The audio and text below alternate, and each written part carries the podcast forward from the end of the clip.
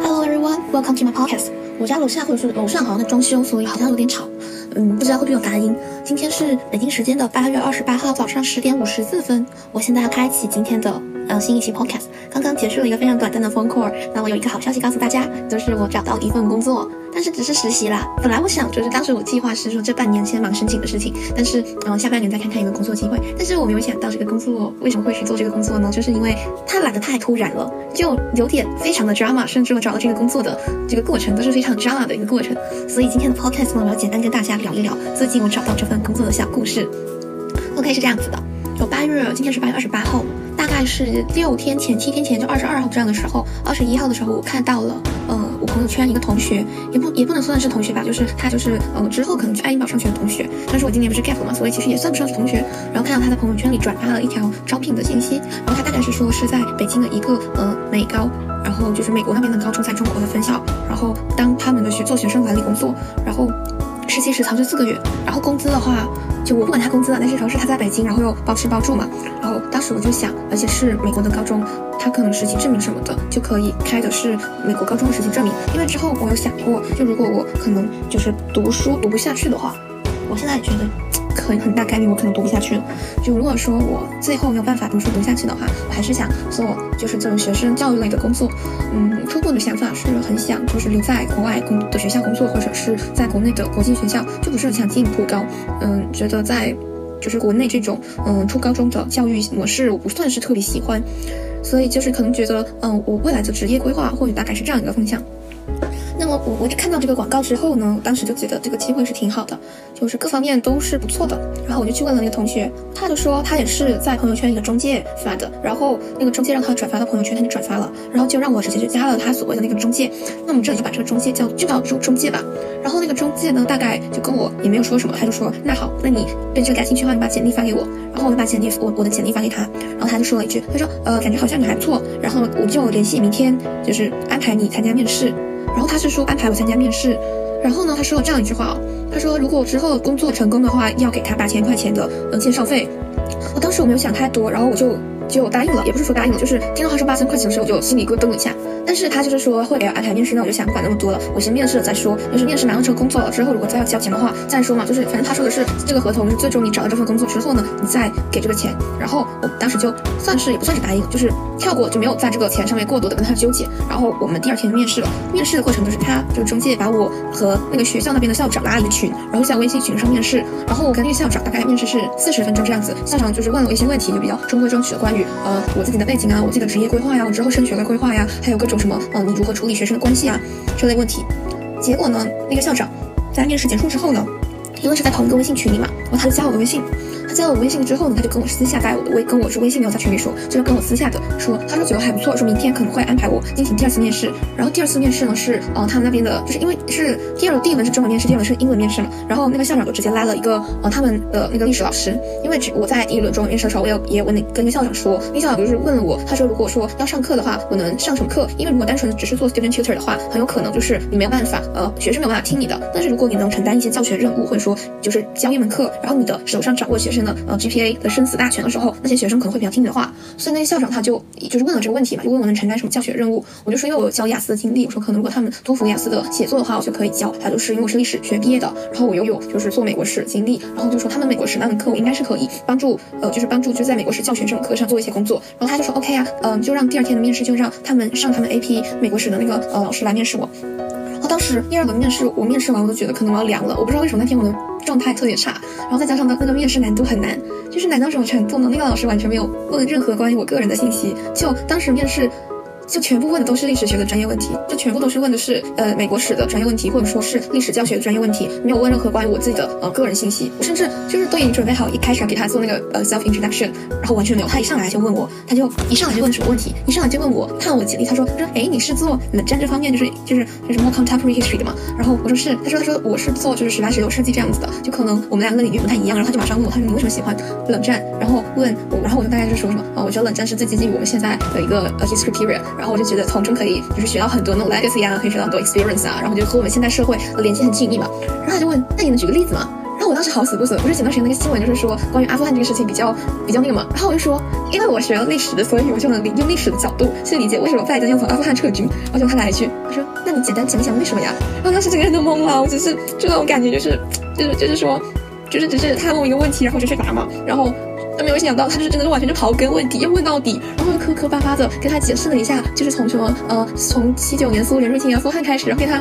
噼里啪啦的，就是用我的 broken English 跟他解释了一下为什么为什么拜登就是要就是要从阿富汗撤军，然后然后噼里啪啦讲一大堆，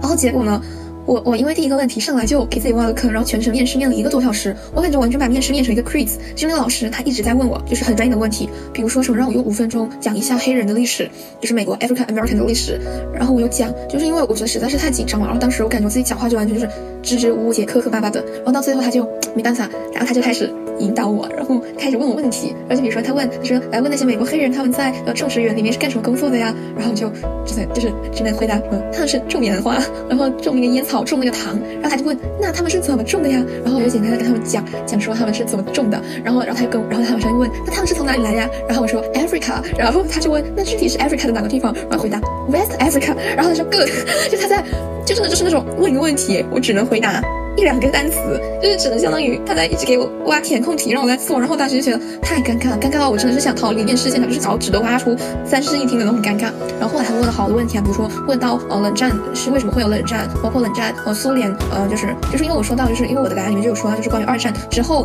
就苏联在东欧那个操控他们的选举权啊，包括稀土问题啊，你就大概讲了一下嘛。然后他马上就问他说那你觉得苏联历史时期他最在意的资源是就他最在意的资源是什么？就为什么他要扩张？然后当时我也完全想不起来。我完全想不起来了，然后他就一直在引导我嘛，因为我就相当于我一直在猜，就是我一直在说，我说，呃，我觉得苏联它很北，然后面积又很大，可能它会需要就是 labor labor，就是需要就是需要劳动力嘛。然后他说是吗？真的吗？然后我就说难道不是吗？或许他们是需要就是就是类似于需要能能源资源。然后他说嗯，好像也也是对的呢。然后呢，最后他来了一句，他说其实呃就是他就提醒我嘛，他就说啊，他说其实他们之前是那个 water port 嘛。然后我就想起来了，哦，我知道为什么他会问这个问题了，因为我的简历里面是有写我之前写过的 essay 嘛，我之前就写过那个 Finlandization，就芬兰化那个。那个论文，然后我又来一句，我说对，然后确实就是 why the occupied Finland 呃 in the Second World War，然后然后他说对，就是这样子，然后我就知道哦，其实他问的很多问题是完全是根据我自己的那简历上的之前写过的学术论文来问的，然后包括我是写我前段时间就是我给他就给他提供了我一个呃上课的那个呃 demo，还有我的做的那个 PPT 和那个呃三明治的材料的整理嘛，就我发了一个 package 给他们，然后他就看我当时就有一期是关于那个 the Black Civil Rights，就是黑人的民权呃民权运动的一个主题，然后他当时就问了我很多关于美国黑人的问题，然后甚至问问了我就是问我西进运动时期黑人起到什么作用。就是也不是说怎么做嘛，就类似于西进运动那个时期，黑人在当时的历史地位是怎么样的。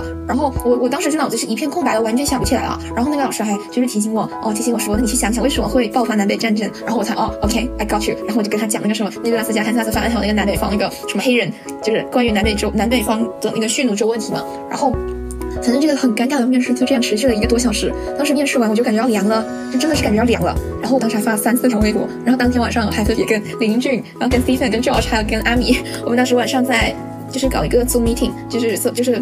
在 Zoom meeting 上，我还跟他们吐槽说我要凉了，这个工作应该不会要我了。我就觉得自己就是个傻逼。然后没有想到第二天哦，过了两天，就是就面试完了，就中间我忐忑不安的过了一天，然后再过了一天，那个校长就来跟我说，他说。综合了一下你两个面试，我觉得你还是不错的。那我们来谈一谈 offer 的事情吧。哇，我当时开心的我要跳起来了，因为他是早上，我我一睁开眼睛就看到他给我发这条消息，然后我也没有想到这么快，然后然后我就 Oh my god，就是那种天哪，就是我自己都不相信我自己找到这个工作，因为当时我的面试真的很拉垮。然后然后去谈 offer 的事情嘛。OK，那就是那我们就从面试这一步到了谈 offer 这一步。那么在谈 offer 的时候，大家还记不记得我这个工作一开始最开始是有一个工作中介介绍的？但是那个工作中介呢，一开始我以为这个工作中介是跟这个学校这里是有联系的，然后我就觉得很奇怪嘛，因为我拿到这个 offer，就是校长愿意跟我谈 offer 之后，我才开始去细想，呃，这个工作到底要不要去做。就是我在休息的时候，我就发现，因为我我不知道大家知不知道，在留学产业链里面有一种实习叫做 PTA 的实习。但是这种实习呢，就它在商科的专业里面会比较多。就比如说有那种很大的那种四大四大行那种咨询公司，然后他可能会在一个项目缺人手的时候，他会放出一些岗位。但是那些岗位呢，它是不走人事的，就是你不是跟呃公司的 HR 跟人事那边签合同，甚至这个东西他不不用付你工资。但是呢，他这个公司这个项目可能缺人手，他需要有这种实习生过来，嗯，打工去帮忙。但是刚好这个实习生他们在升学或申请或之后再找工作的时候，他们就需要自己有工作经历嘛，就相当于说，你如果是领经历的话，老板不会要你，老板是喜欢的是那种有两三年工作经验的应届生。所以很多学生他就会怎么样，就会去参加这种项目。但是这个项目呢，就往往就会到手谁的手里呢，就会被中介卡住。就这些消息放出来之后呢，就会有专门做这个生意的中介，他们就会把。比如说这个工作，他就是会你要这个工作，你就直接呃投简历到某个邮箱，然后那个中介就会把这个工作卡在自己手里，然后把那个邮箱删掉，你可能就要给他付一定的中介费，然后呢，他才会帮你内推。所谓的内推就是你把简历发给中介，很有可能是中介帮你发邮件到那个邮箱里。所以实际上所谓的这种中介内推，它都是有水分的，甚至就是说他在中介卡他这一环，你就要给中介付费，就很这种在商科的圈子里非常的普遍。然后这种东西就叫付费实习。但是我当时就在想，因为我在我面试的这个过程中，我跟学校那边是有直接接触的，就是那个校长他有直接加我的微信，我我觉得可能那个中介不知道，但是是校长主动加了我的微信的，所以我是能够跟呃学校那一方直接联系。然后我也觉得可能学校的话。就是我我的感觉是，就是校长跟我这几天的聊天，我会发现这个学校确实还是不错，校长人也非常好。但是依然，如果说这个工作岗位我要给这个中介钱的话，那这个工作肯定是需要三思而后行的。所以当时我就跟这个中介先谈，因为我担心就是中介跟学校这边有可能是合伙的，就有可能是一伙的嘛。因为我信息不对称的情况下，我当时就先没有回回复那个校长那边，我就说 OK，我们可以先聊一聊。但是我就是说我需要就是你合同发给我，需要一点时间去看一下这个合同。然后我就先跟那个中介聊，我跟中介聊之后呢，那个中介。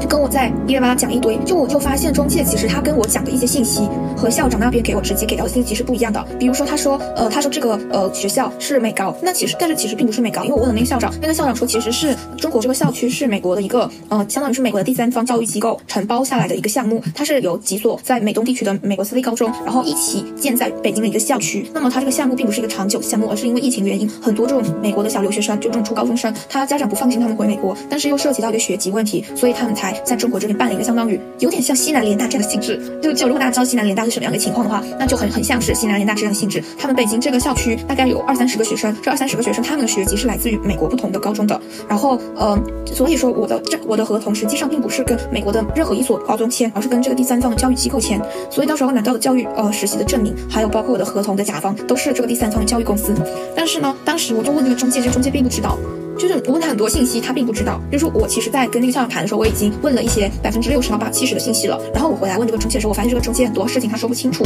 然后我就猜测，我就猜这个中介很有可能跟这个学校这边不是一伙的，就是他实际上并不属于这个学校的任何一个，呃，任何一个就跟这个学校没有任何联系。然后呢，我当时就做了一个事情，在我怀疑这个中介有可能是想在这边吃好处之后，我当时就为了确认这个学校这边是不是合法合理或者说是正规的，我当时就打了电话去美国的一所高中，因为这个中介当时他发了一个所谓的学校信息给我，然后我就打了一个电话到。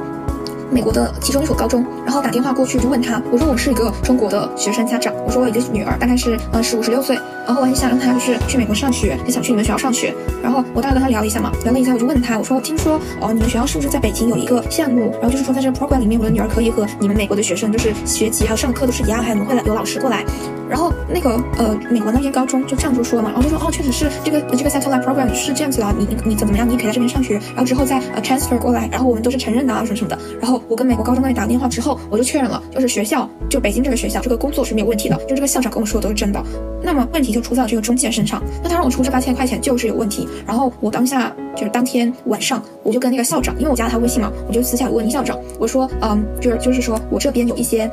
有一些问题，就是关于就是我说看能不能看合同之后，有一些问题，我想跟你电话沟通。然后当时我甚至都不敢微信直接打字给他，因为我很担心，就是他们还是一伙的，所以我就决定打语音，我就跟校长打电话，我就问校长，我说，呃，校长，呃，是这样子的，我看了一下，就是各方面我都很满意，就合同什么都 OK，但是我有个事情就想问您，不知道您这边了不了解？我就说了这个中介要收我八千块钱的介绍费。然后那校长听完很震惊，他说，他说他们完全不知道这个事情，他说要给他一点时间，让他让他去呃了解一下究竟是谁把这个招聘信息给了这个中介，因为他说他们公开招这个岗位其实是公开招的，因为当时他们。呃，这个岗位其实是本来是有一个，嗯，有一个人，有一个员工的，但是那个员工临时身体出了问题，没有办法继续工作了，就临时招的，要不然他们不会这么急，因为九月一号就要开学了，他们是八月二十，我是八月二十二号、二十三号才去面试的嘛，然后，呃，他说他要先去问一下，然后结果一问，他说，嗯。其实那个中介跟他们并没有任何联系，而是当时他们在朋友圈发这个就业信息，就是他们学校那边的负责人都是在各自的朋友圈发了这个岗位空缺的信息，然后被这个中介看到，然后这个中介呢就扣下来了，也不是扣下来，就相当于就跟这边的人说，他这边是有专业的人才库，就是类似于。就是学校那边理解的，就是这个中介就跟他们说，呃，他这边人才库可能是类似于大家知不知道，就是那种呃一个就业人才库，然后你交一点会员费，然后就可以进到这个人才库，然后进到人才库之后有什么工作会优先呃优先给你这个讯息，所以学校那边就以为这个中介其实是有这种已经收上这个会员费，然后已经有这个人才库的，但实际上并不是，这个中介就是那种在朋友圈里发，所谓他的人才库就是在自己的朋友圈里发，然后也就是为什么我一开始是在朋友圈里看到了这个信息，就是我那个同学转发了这个中介朋友圈发的信息，然后转到自己的朋友圈，我也就是在朋友圈里看到这个信息，然后才知道这个岗位的。然后那个学校那边知道这个事情之后呢，我就跟学校那边谈，我就说，呃，这个情况学校那边也也完全不知道。然后我说，我也就是想跟你们这边确认一下。我说，如果说要付钱的工作，肯定不是什么正规工作，我肯定就是会有疑虑，甚至我就直接跟那个校长明说了。我说，甚至我当时还怀疑我去美国那边打个电话，然后他就问我是打了哪个学校，然后我说我是打了其中的叉叉叉学校，然后我说我没有明说，我是说我是装作一个学生家长。然后那个校长就说哇，他说你好聪明啊。然后然后那个校长后来就是就是意思就是说撇开那个中介。就是撇开那个中介，然后跟我这边就私下谈好合同之后，我们就签了合同。然后大概合同签完就是昨天了，就中间这个事情一直就是昨二十六号晚上正式跟他签了合同，就是中间间就是通过大概三天时间吧，就是从第二轮面试到嗯第二轮面试到签合同中间是三天。然后在这三天里面，我当时是通过领英、通过 Google，然后通过各种方式，然后就把当时我了解到所有信息，我就把这个公司，甚至我自己花了一个晚上把这个学校的呃公司的架构，就背后涉及到的哪些机构啊、公司啊，我去查了一遍，然后确认了这个。跟我签合同这个甲方公司，它的嗯，它的这个公司的合法性，因为你可以在 Google Google 上，就因为你可以在 Google 上去搜到呃关于这个公司的所有信息，包括它地址，然后它的注册资金啊，它的法人代表啊，然后都可以查到。然后我就这样顺利的在二十嗯二十六号的时候签了这个工作，并且没有付了中介任何一分钱。然后这个事情 就是大概是这样一个事情，所以那时候我就觉得这个工作就是拿到手就有点一波三折。因为一开始我面试完之后，我是以为我我可能凉了都，没有办法拿到这个工作。但是后来就是校长那边给我 offer 之后，然后我跟中介斗智斗勇跟他周旋，然后再包括自己通过自己的能力去搜搜索这些信息，然后最后让自己没有上当受骗，拿到这个工作，同时全从同时从中介那里全身而退。然后所以我就觉得这是一个很有意思的经历。然后我就嗯在二十六号跟那边签完合同之后，马上订了机票，然后九月一号就要去北京工作了。所以呃所以这个。嗯，对这份工作，他拿到就是签到这份工作的这个过程，就让我觉得有点怎么说呢，就非常不可思议的，就有点 drama，就非常。就像一个 drama 一样，然后就拿到了，然后我也很期待之后的工作，因为今天早上刚刚跟呃中国这边的校长还有美方那边的 president 呃打了一个电话，大概就是简单的就是就是相当于认识了一下中国和美国那边双方的嗯代表，然后就还是挺期待这个工作的，因为我从来没有在国际学校读书或者说在嗯国际学校留学的经历吧，然后我就呃觉得还是一个非常新的一个经历，所以就是说还是挺期待的。然后昨天还去买了很多衣服和鞋子，因为就是北京听说会很冷，然后就还买了一些新衣服，然后 anyway。就是说，之后可能一年的时间会一个人在北京生活，就不知道听我节目的朋友有没有在北京的朋友。如果有机会的话，我们可以在北京一起吃个饭啊，约约着玩一下呀。然后就是这样吧。嗯，今天的节目就到这里。然后如果大家有什么想说的，包括对于呃找工作、工作面试，还有嗯关于这种留学产业链的呃信息，如果想跟我继续深入聊的话，可以直接 message 我。那么今天节目就到这里啦，拜拜。